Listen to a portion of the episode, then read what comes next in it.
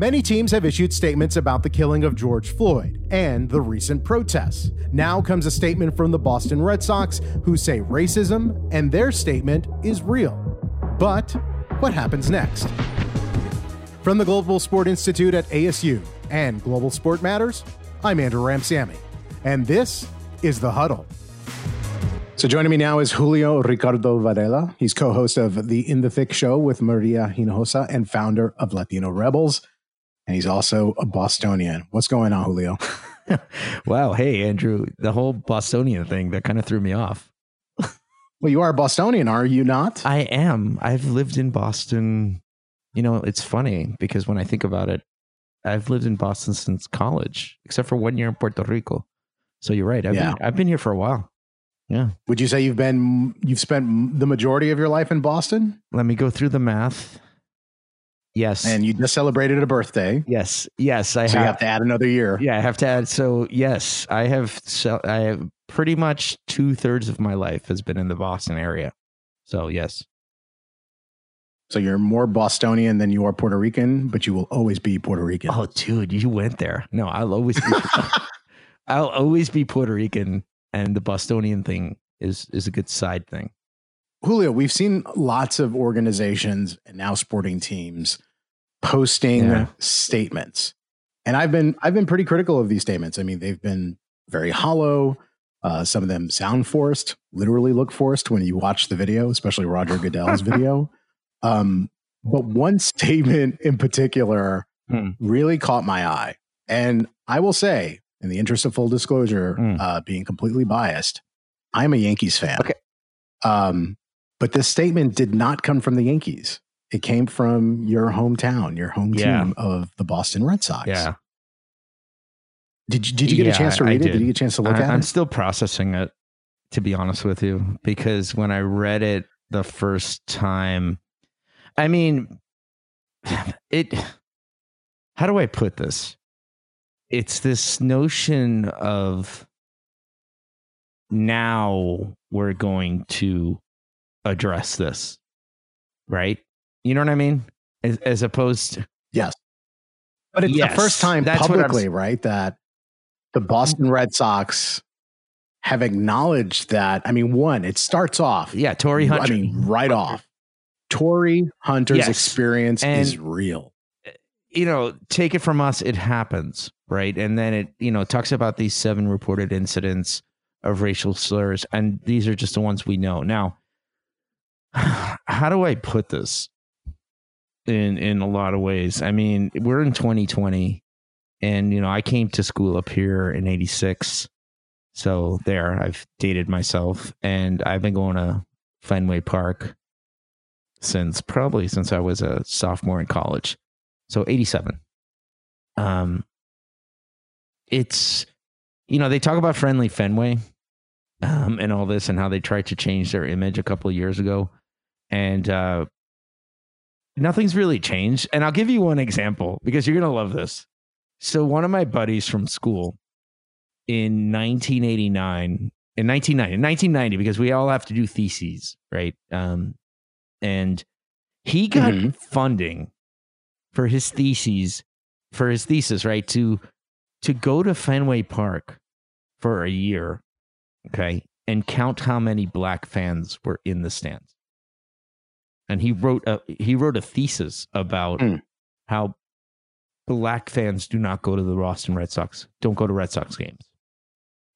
Because you kind of right. have to, you know, this notion of Boston is still, you know, when people think of the forced busing and segregation and the famous image of of the white Bostonian, you know, in trying to impale a black man with an American flag in the middle of the 70s, you know, Boston still has a lot of racial baggage.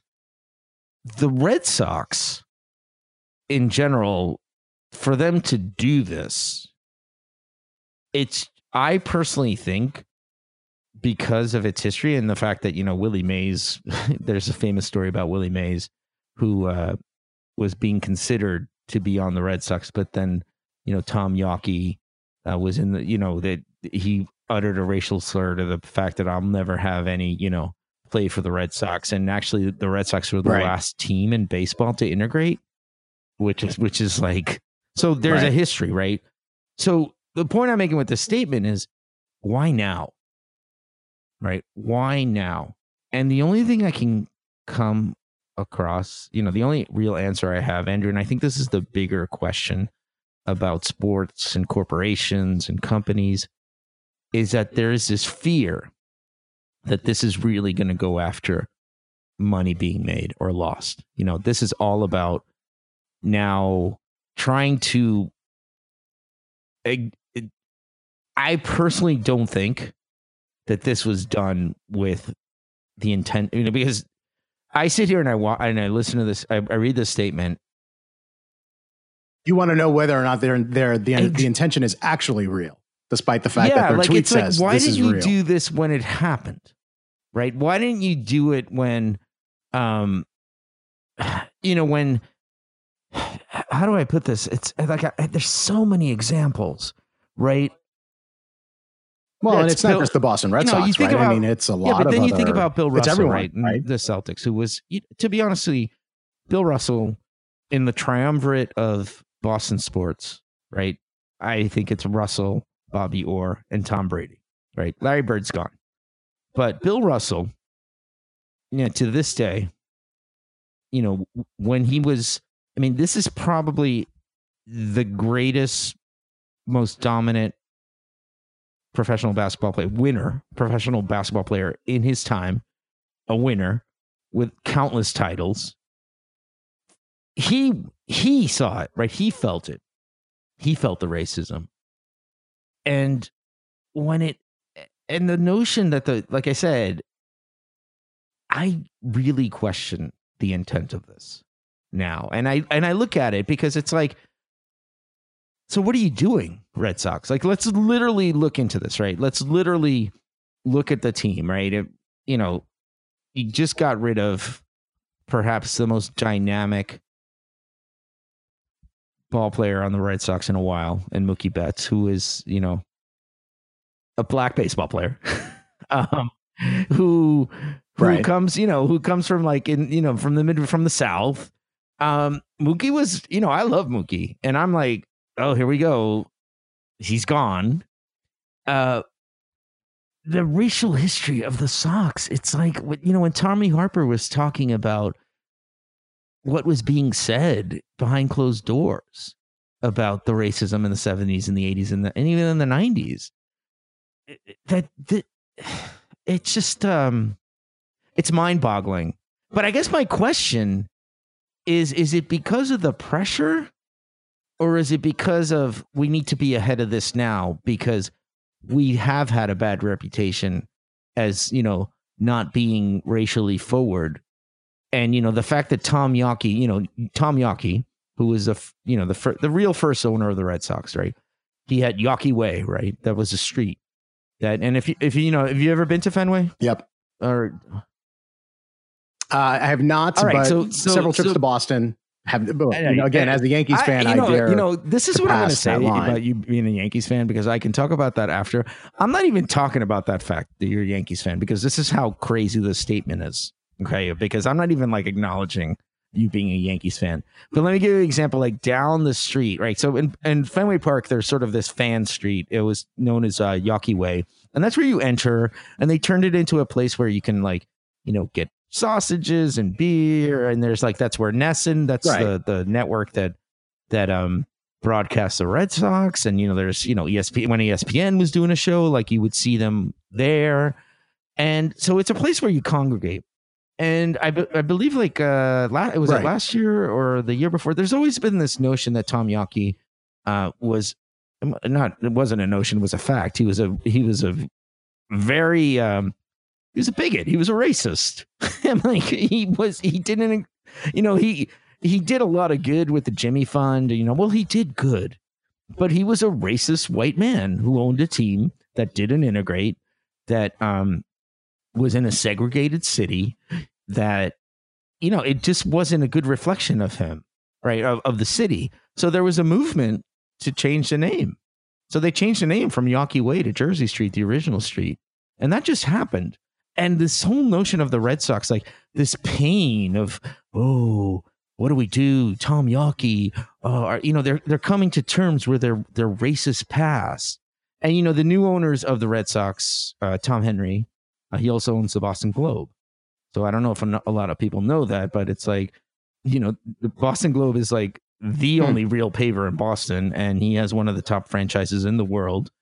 And I just don't see it because, you know, besides someone like, I'm just trying to think of like the history of like black players in Boston. Like, you know, Jim Rice was here for a while, but then you also had Carl Crawford, who at the time, if you followed what he did, was always seen as like volatile, and they called him Crazy Carl Crawford uh, because he wasn't that like he just was overpaid. And that got I, I remember I I was in stands when like you know what people said about him because he wasn't you know he he wasn't delivering on his free agent signing. Uh, you thought there were just seven incidents in the statement last year when Carl Crawford was out there. I mean, I heard it. I heard it from from you know I was in the stands. I mean, this notion of friendly Fenway is just not even um it's not even a concept. I, I mean, I took my last year. I we went as a family, and it's a big open bar. I mean, it's a place where you drink. So when you when you're right. consuming a lot of alcohol, and it's not necessarily a diverse place. I mean, you do not see a lot of black faces at Fenway Park. You just don't, because that was the thing. It's like well, and I think that could be said a lot yeah. for too for Major League Baseball in general, right? I mean, it has, it has struggled for several yeah. years now, um, dealing with the lack of of, of African American players in the game, despite the fact that it was a place where African Americans and it was play. in the heyday, right? Growing um, up in the um, 70s, like it, it's, it's like, like right, I can I can rattle right, off exactly. all, you know, growing up. I'd be like, there would be teams. I mean, like look at the Pittsburgh Pirates, look at the Cincinnati Reds. You know, I would think of like you know Dave Parker on the Pirates, Willie Stargell, uh, Dock Ellis. Like you know, you can just rattle them off. There were just more and more black players at the time, but this notion of Fenway Park being this sort of like welcoming landmark, um, it's just not true. like it's it's like a drunk it's a drunk I, place I where like know, if know if you're ignorant and racist right. and you're drinking yeah it's like let's go right down. and like you the things that you hear right. so so i right. don't you know and and quite honestly no one's policing like the red sox are making this seem like they were like well we took care of these seven reported incidents you know um although there was a you know and and it is becoming more common because there was a there was a I think it happened last season for the Celtics that someone was kicked out and banned for life for uh, taunting and and um, tossing out racial slurs. I forget who one of the basketball players was, but it was a, during an NBA game. So I get it, but I but I also think this is just sort of uh, window dressing because you're not asking the tougher questions of like you know how many positions in management are of color uh, who, where are your black general managers? You know, who, who yeah, you know, it's like, who are your oh, totally. top, no, yeah, I, who are your top scouts? Um, you know, oh no, I mean, right, if we right. start pulling back the curtains on, on major league baseball, yes, but I, but I think what, we, but, but I think what's yeah. different about this and not that I'm, again, not that I'm, I'm giving, well, I was very surprised by the statement because it was very specific many of the statements that we have oh, seen oh, have been, I, you know, your typical boilerplate diversity and inclusion, you know, we're going to do better, we're listening. And this has a little bit of that. But to be very specific, to be very pointed, I, that we have not seen. Um, and, you know, to be fair and to be honest, Major League Baseball is never the first one to come out the gates um, with with the right stuff. I mean, we just saw that Major League Baseball was one of the last organizations to actually shut down yeah, yeah. Um, for COVID 19, right? I mean, they were still doing spring training here in Arizona. I was about to go to a game, um, you know, that week. Um, so, not that they're fast, but a place that is steeped yeah. in in racism because it's been a part of Boston's DNA for a very, very long time. And now having this team come out, and maybe it is a change of leadership, maybe it is a change of management that is beginning to acknowledge the challenges and issues. And but I mean, again, to be fair, this is a very opportune moment for any organization to come out and say, "We un- we know that there's a problem. We're going to acknowledge that there's a problem. But again, the the specificity that this statement goes into, which again, not a fan of statements because I believe they're platitudes, but this is this one does not seem like a platitude. And if anything, to your point, what remains to be seen yeah. what they're actually going to do. And, and now that exactly. they put themselves on record for exactly. saying that they know that it's a problem. Exactly. The question That's what I'm saying. Be, okay, like, now what? This it's the now what? It's the what are you going to do? Like we're listening. So so if you're listening, right? Let's say let's say like they say it's like okay, we're hearing you, we're listening, right? So what if you are a professional baseball executive who who is black, who's been trying to become a general manager or who's been considered for, you know, kind of become sort of like the checklist candidate. You'd be like, "Oh yeah, we interviewed diverse candidates but never gets the job." right? You don't know how these things happen. I mean, you hear about the people getting interviewed, but they never, you know, they're talking to others. Are they actively, intentionally going to diversify their executive leadership, their scouting? Um, are they actually going to diversify their players? Are they going to say, hey, you know what? Um, we're going to look at different paths. Like we, we really believe, you know what I'm saying? So it's like, we're not right. going to go for the, you know, the, the college phenom. We're not going to try to exploit these black Dominican ball players and, you know, or whatever, because that's the other thing about this. You know, one of the greatest black players in the history of the Boston Red Sox is an Afro Dominican. You know, his name was David Ortiz. And David Ortiz, and, you know, David Ortiz that's right. had a moment. I, I personally think, you know, I love Big Papi. I love him to death. He was great. Um, he he he did a couple things to you guys um, that to this day, um, a couple of things. But but one of the things, things, about David Ortiz that I I you know and you know when you remember when during the Boston Marathon where he got up and he said you know not my effing city you know like we were like ah um David Ortiz has is not as like was never political right but he definitely filled a marketing need for the Red Sox right? This amazingly talented winner, a black Dominican, spoke Spanish. Everyone loved him. Happy Poppy, Big Papi. You know, people adored him just as much as they adored Pedro Martinez, another, another black Dominican. And, but the thing about David Ortiz that I think about now more and more is where, you know, if there was if if the Red Sox are saying, well, yeah, we we we we acknowledge our past or we listen and yeah, it's real. Um, where's David Ortiz in all this? Right? Where where because he was never well, and, exactly. does, and does he see himself as a black Dominican or does he right, or does he see does he go oh yeah no there wasn't any racism here and i'm and i'm um, and i'm black you know what i mean so that's where i I feel that, but because I see the contrast, right? right? Look at the Red Sox and then look at Jaylen Brown for the Celtics, right? And Jaylen Brown, a player for the Celtics, smart guy, right? University of California, first round draft pick, kind of an enigma, right? Very talented, but he's definitely not. Um, he's not the superstar of the team, but he's definitely you know one of the top players. He was trending a couple weeks ago because he was, uh, I believe, he was in Atlanta during the protests. And here was Jaylen Brown saying, I am unapologetically black. I understand the resistance. I understand what this means. And what was fascinating about that, because I follow, I mean, people, like for me, like a Jaylen Brown story in Boston, which Boston is a big sports town, but it's also a very white sports town in terms of uh, personalities and coverage, because that's another problem of this there's not a lot of people here who can speak to the statement um, through a lens of color. There's maybe one or two, like Michael Holley, and you know who's great, but right. no one's talking about it like this. But the point about Jaylen Brown, when he did what he did, I was expecting more of a deeper analysis or a coverage of Jaylen Brown in a Boston context.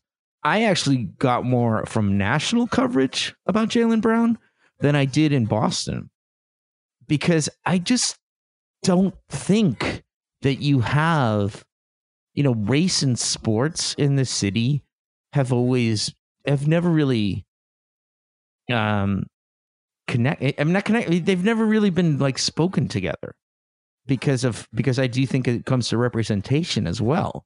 So like you take someone like michael Holley, who's amazing like he would bring up race issues but it you know when you're talking race issues with you know four other white men you know michael Holley has a black agenda. You know what i mean? Whereas opposed to like right. I wish like I would love to see like a two hour local Boston sports conversation just about the statement about the Red Sox. And and see if you can even have it. And sadly, you probably can't because there's there's just not it comes down to a representation issue. Right. Well, wasn't it um was it two years ago the Boston Globe did this whole Oh, know, don't get me don't get me started. Yes, I know it the is Boston racist.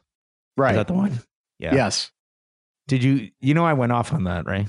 Do you remember that? I don't. Re- no, no, no. Well, I mean, oh, yeah, we were I, we were friends. Then, we were yes. friends, but I went on on Twitter, and here's the thing, right? This is a typical. This is what Boston's all about, and this is why I think even this statement, as specific as it is, is still very like yeah, no, there's racism. Like we're learning, right? Where where it's like, what are you going to do for me racism, now? We're always learning. It's a yeah, great yeah. tagline. Yeah, exactly. It's exactly. It's like, what are you going to do for me now? So that that series that you spoke about, it happened about two years ago. It was a seven part series, I believe, and it was you know it was a big big to do, and the question was, is Boston racist?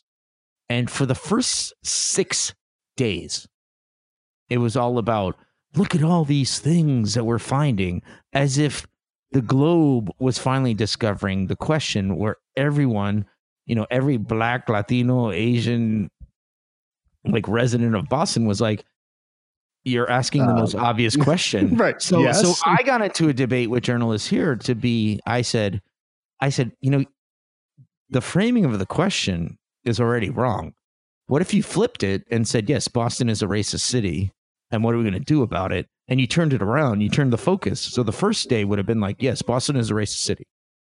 And here's all the things we found. And then the next six days is like, this is what we need to do. What's super interesting about this, I'm, I'm glad you brought this up because at the time, even the Boston Globe promised that they learned. They learned. You know what I'm saying? Like, we're going to do better. We're going to, you know, we're going to do a diversity audit or we're going to hire more journalists of color and blah, blah, blah. And remember, John Henry owns the Boston Globe. This is why I say this. In two years, nothing's changed. I mean, your your your leadership, your editorial leadership, it's still all white guys. Maybe there's like one woman.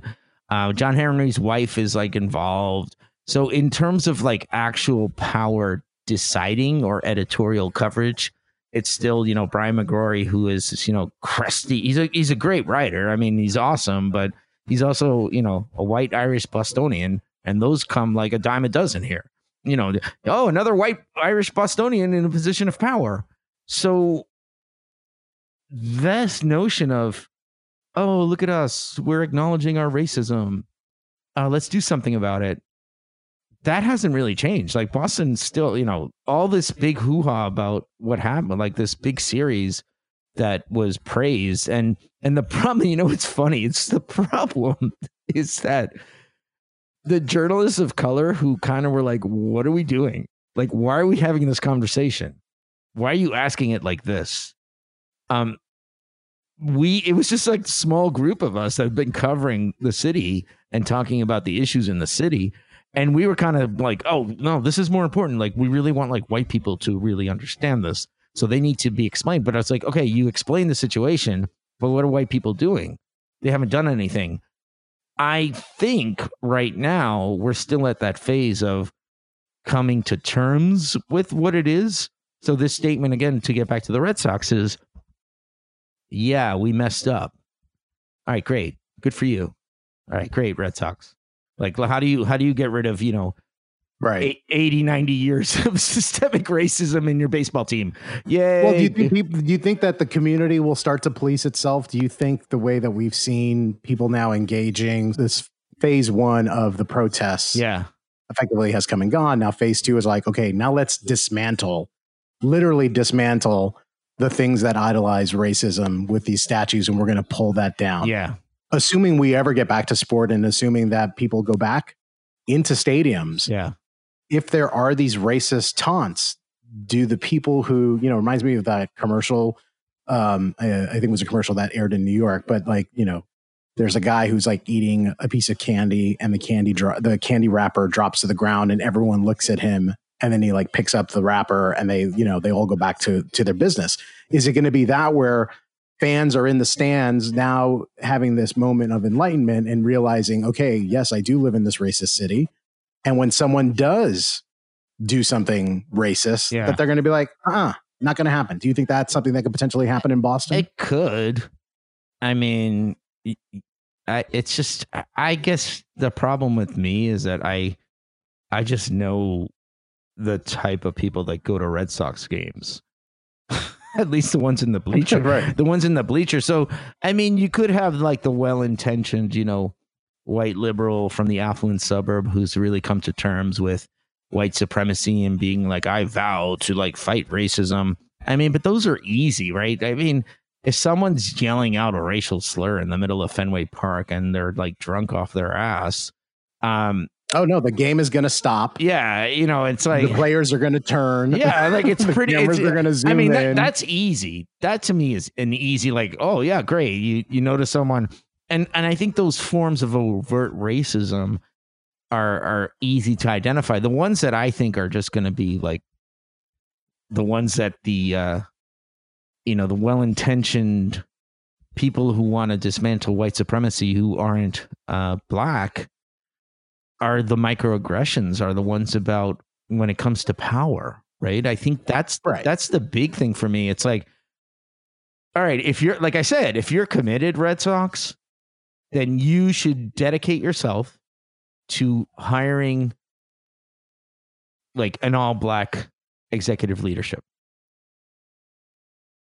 I mean it, it, it sounds it, you know when i say it people are like oh that oh, can that happen i mean if you want to talk about transformation right. You know, not- why couldn't it? why happen? couldn't that's my point it's like you can't Right. like th- so i think what you're gonna see is this challenge of the power structure and these moments where organizations are gonna get pressured and not just sport sporting or not just organizations in sport i mean i mean nascar did you ever think that would ever happen with the conf- Never. with the confederate I'm, Never. I'm- and I and I and I saw it myself personally because I uh, worked at a NASCAR event here in Phoenix at PIR, and and I remember vividly. I was telling the story to someone yesterday that I mean, this was a flag that was not a small flag. Right. It was a ginormous Confederate flag, you know, flapping in slow motion in the wind right as this diesel, you know, Ford F three fifty, you know, was driving by, and I just, I, I mean, it was the first time that I had seen that image, right? Where you like, you like, oh, I see, I've seen it in the movies, or I saw it in Dukes of Hazzard, but like to actually see it in real like life physically see it in phoenix and you were in phoenix in Phoenix, right? you're And like you're like it's phoenix it's, it's Phoenix. it's not even the Um, deep south and you see and it someone saw, I was working with someone, they looked at me and they're like, Are you okay? And I'm like, I don't know. I mean, I weird. like I'm I'm seeing this for the first time. He's like, Oh, wait till tonight. oh my god right And I was that- like, I'm not gonna be here tonight. He's like, probably it's probably best that you're not here tonight. but the point Um but the point being and andrew it's like that one and also the fact if you take NASCAR that there's now a car that says black lives matter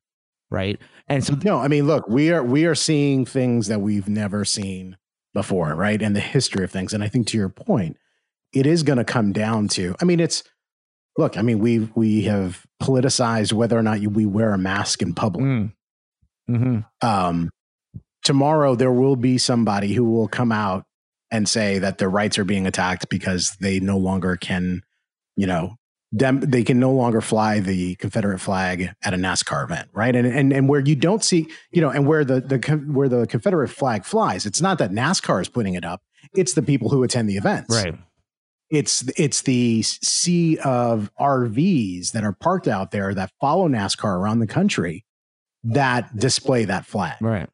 So it's going to come down to NASCAR enforcing that rule and telling people they can no longer fly that flag. And what's going to happen there? Again, we have yet to see any of this because all of the statements have come from organizations or might, they might have come from team players, but we have not seen the reaction of the fan. Yeah. And the reaction of the fan is going to dictate whether or not this country actually changes. Yeah, I know. And and I, you know, there's two things that come that I think about just hearing this. One is is how organizations and not just teams appropriate the message. And and and that that's going to be a serious risk. But what do you mean by that? But the fact that like now it's like being woke is good for business, which I think is a dangerous thing. You know what I'm saying? That that Oh, totally. Yeah, I mean, it was it, it, that that's already it's like, happening. It, it's like the Kardashian handing the the the police officer the Pepsi. Right, right, right? exactly. like, and I think that we're going to see a lot of that. And I think that's and you're going to see it in sports, and you're going to see like players talking, and I think like that's going to be a problem because when when you get down to it, it comes down to ownership. It comes down even if you look at Major League Baseball ownership, it's it's like NFL ownership. Um, there's not, you know, there's not a lot of black owners. And I'm sitting here with the Red Sox thinking about this, and I'm like, you know what would be transformational, John Henry? Um, why don't you sell the team to like, uh, or you know, become part owners with you know some a, a, a black billionaire? Like right, well, which is interesting, right? Because here, when the LA Clippers went up for sale, exactly, right when the whole thing with happened, Sterling, with Sterling, why wasn't that a moment that that potentially could have become owned by a black owner?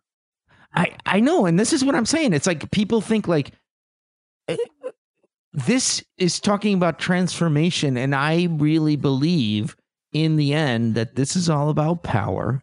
This is all about power trying to navigate itself through an incredible a national uprising, still trying to treat it with kid gloves when in fact, when you talk about transformation and dismantling white supremacy, it needs to go so deeper, right? So good. Right. We're just, it's all right now, it's all superficial. All right. right? Good, and again, because we're not playing. Right. Because we're not actually in, you know, we can't literally take any action because there's no action to be taken. To your point, it is a much deeper thing from a management pers- uh, perspective, uh, an ownership perspective. Right. And then at the end of the day, I mean, between the NFL, the NBA, and Major League Baseball, there are only a handful of owners of color. Yeah. And that's just, and that's the and I don't, I don't believe there are any African American owners of color in baseball. Um, in baseball, yeah, right? Yeah, I, I, can't think of any. Like I'm going through the 29 teams, and I'm like, but that's my big. That's my point. So like, if you and if you have to think really hard about it, exactly, right, then exactly, you, know, you have some work to do. But my thing is, that's what you know. It, it, people like, oh, you're tossing out white supremacy too easily. You know, you don't know what that is. I was like, yeah, I do know what it is. you know, white supremacy is like the fact that like all these teams are owned by white men, or like companies that are you know, and then their their executive leadership is is not diverse and and it gets to the point and we haven't even talked about you know, it's not only black players, but I say it, you know, as a as a Latin American, as a Puerto Rican, as a Caribbean baseball aficionado, I guess that's the best way to put it. It it it even gets to the point where you don't even have executives or leaders who are even Latin American. you know, when, when you have right. like, you know, close to 30% of Latin American ball like ball players in, in Major League Baseball are Latin American, this cultural connection, something's being missed. So in essence, this whole notion of you know, people talk about the NFL as like sort of the plantation mentality. Major League Baseball gets away with a lot more. Uh, uh, they don't they don't get put under the microscope here, as opposed to you know you don't hear about you know it, it's all this focus on.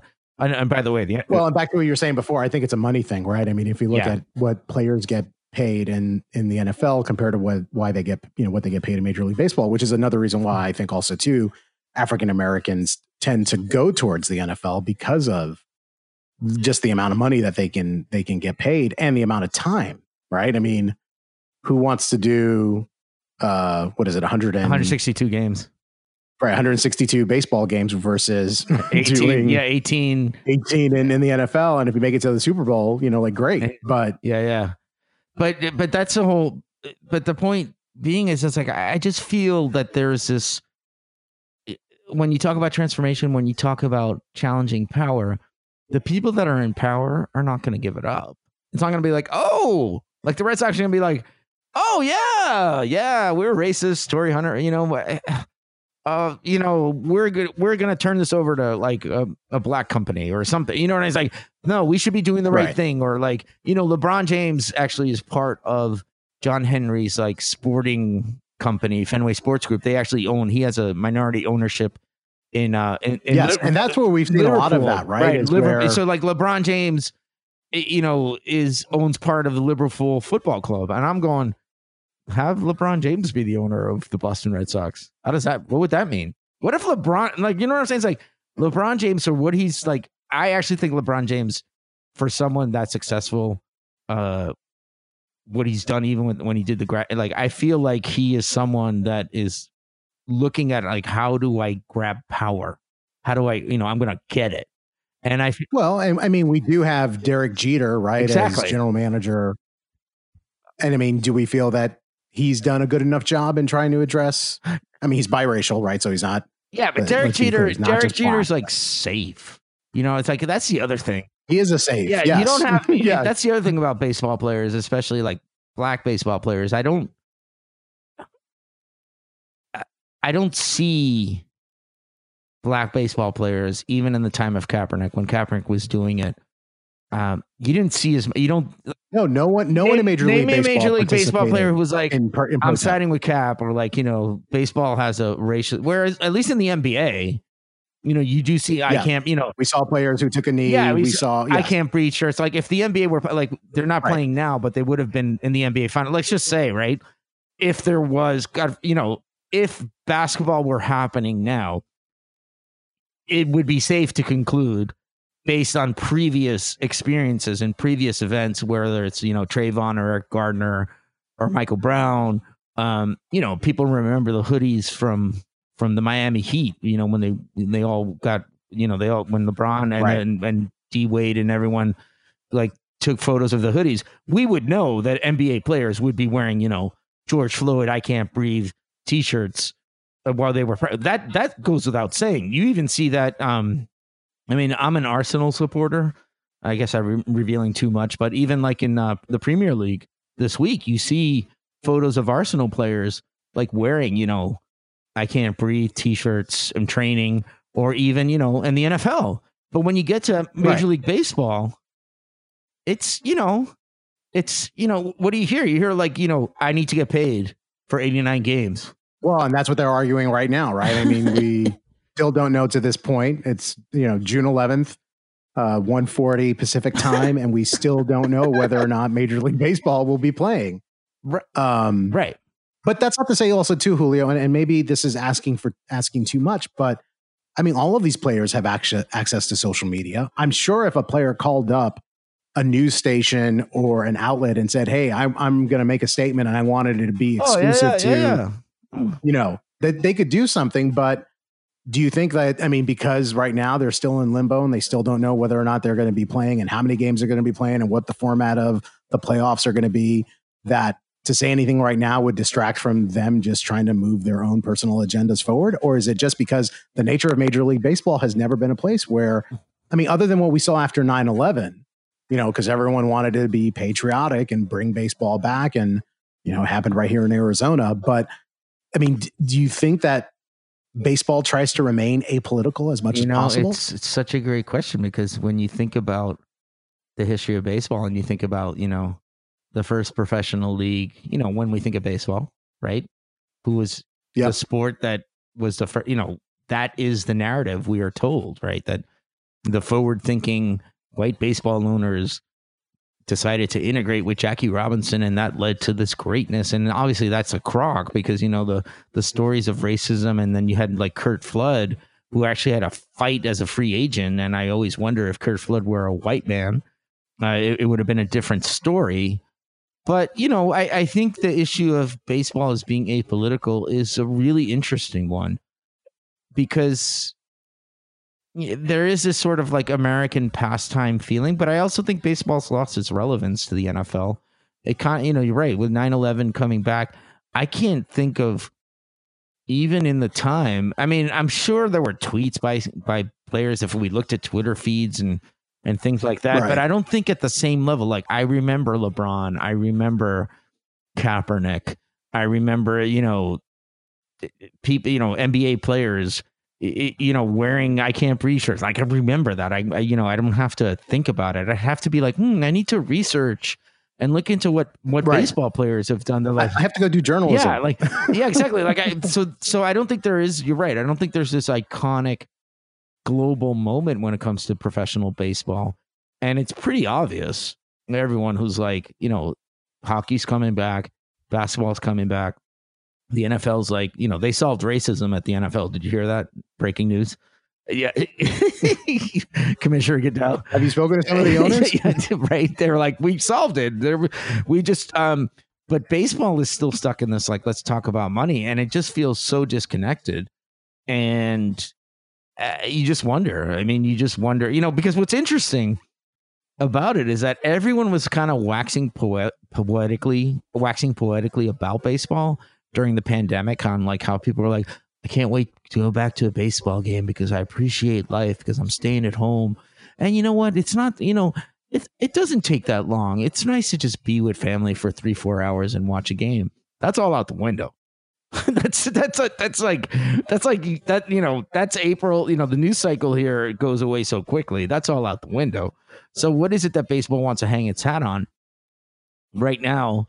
Um, looking at its racist past and coming to terms with it and not just saying, hey, Jackie Robinson, yay, yay, us. Um, you know, I can think of several examples, not just Torii Hunter, but others. You know, Roberto Clemente just lived in racism, you know, greatest player ever.